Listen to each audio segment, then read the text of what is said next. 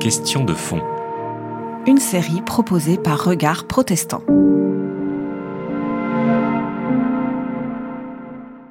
C'est Gandhi qui a créé ce mot de non-violence et c'est lui qui nous l'a offert, parce que nous, dans nos traditions d'église, le mot de non-violence est totalement absent.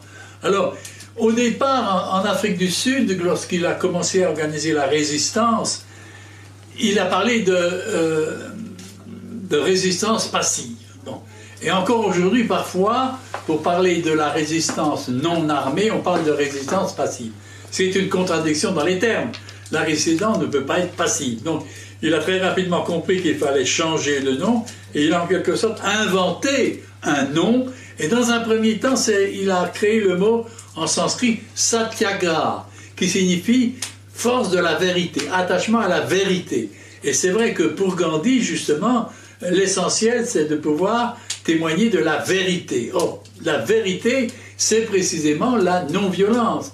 La violence, c'est ce qui détruit toujours la vérité. Donc, il a voulu créer ce mot, et puis ensuite, il a voulu prendre le terme sanskrit ahimsa.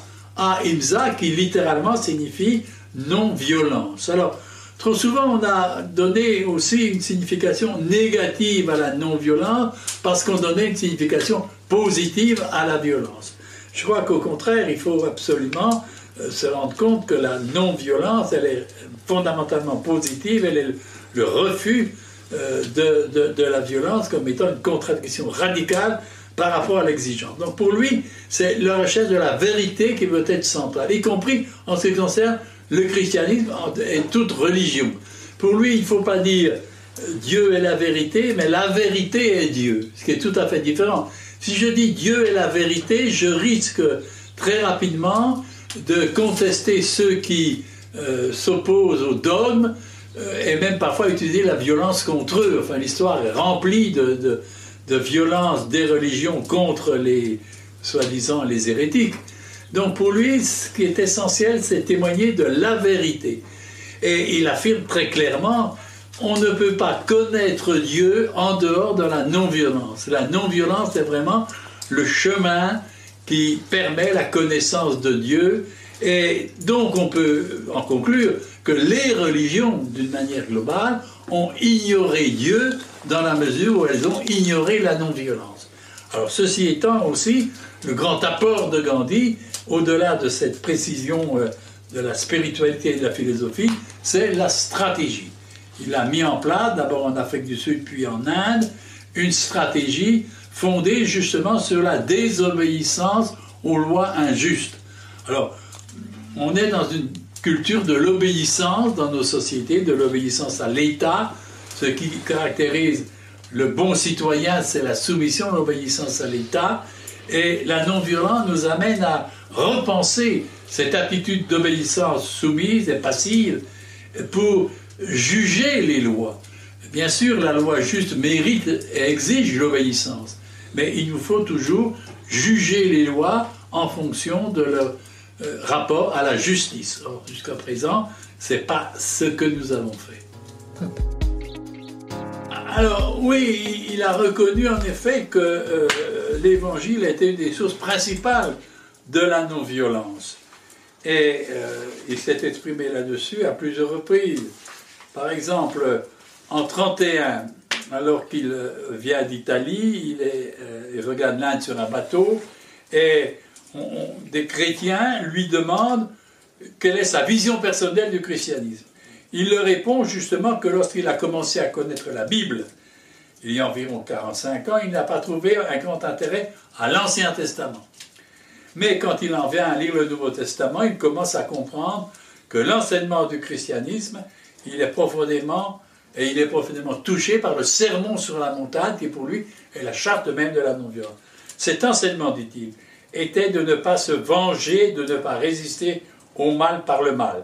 De tout ce que je lisais, ce que je retiens pour toujours, était que Jésus vint pour établir une loi nouvelle, bien qu'il ait dit qu'il n'était pas venu pour apporter une nouvelle loi, mais pour greffer quelque chose sur la vieille loi de Moïse. Eh bien oui, il la changea de telle façon qu'elle devint une loi nouvelle, ne put rendre œil pour œil et dent pour dent, mais être prêt à recevoir deux coups quand on vous a donné un et faire 2 kilomètres quand on vous a demandé d'en faire un.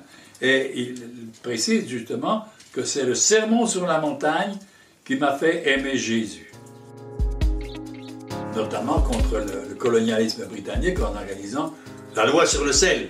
C'est tout simple au départ, n'est-ce pas? Parce que les Indiens devaient payer un impôt sur le sel au gouvernement britannique alors que l'Inde est entourée d'eau salée. Donc il a demandé aux Indiens de refuser de payer cet impôt sur le sel pour affirmer leur liberté et leur indépendance. Et il a donc organisé une marche à travers l'Inde et en demandant à tous les Indiens de refuser de se soumettre. Et arrivé au bord de la mer, il a ramassé un peu de sable avec le sel et il a demandé à tous les Indiens de mettre en place cette campagne de désobéissance civile. Alors bien sûr, il a finalement été arrêté, il a été mis en prison, il ne demandait que ça finalement, parce que dans la résistance non violente, on fait face à la répression, et la répression va évidemment augmenter l'efficacité de la non-violence, et en prison, il a pu justement mieux mesurer l'impact de son action. Alors c'est vrai, déjà en Inde, ça a été compliqué.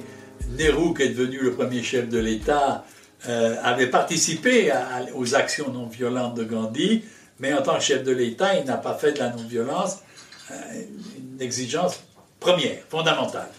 Alors, bon, c'est vrai que les traditions de la violence sont très lourdes dans chacune de nos sociétés et qu'il est très difficile de dépasser cette pesanteur de l'idéologie de la violence pour affirmer cette possibilité de la non-violence.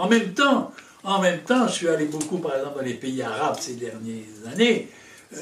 Je vois au Liban, par exemple, et nous ne le savons pas, mais il y a des hommes et des femmes qui s'organisent pour réfléchir sur la non-violence.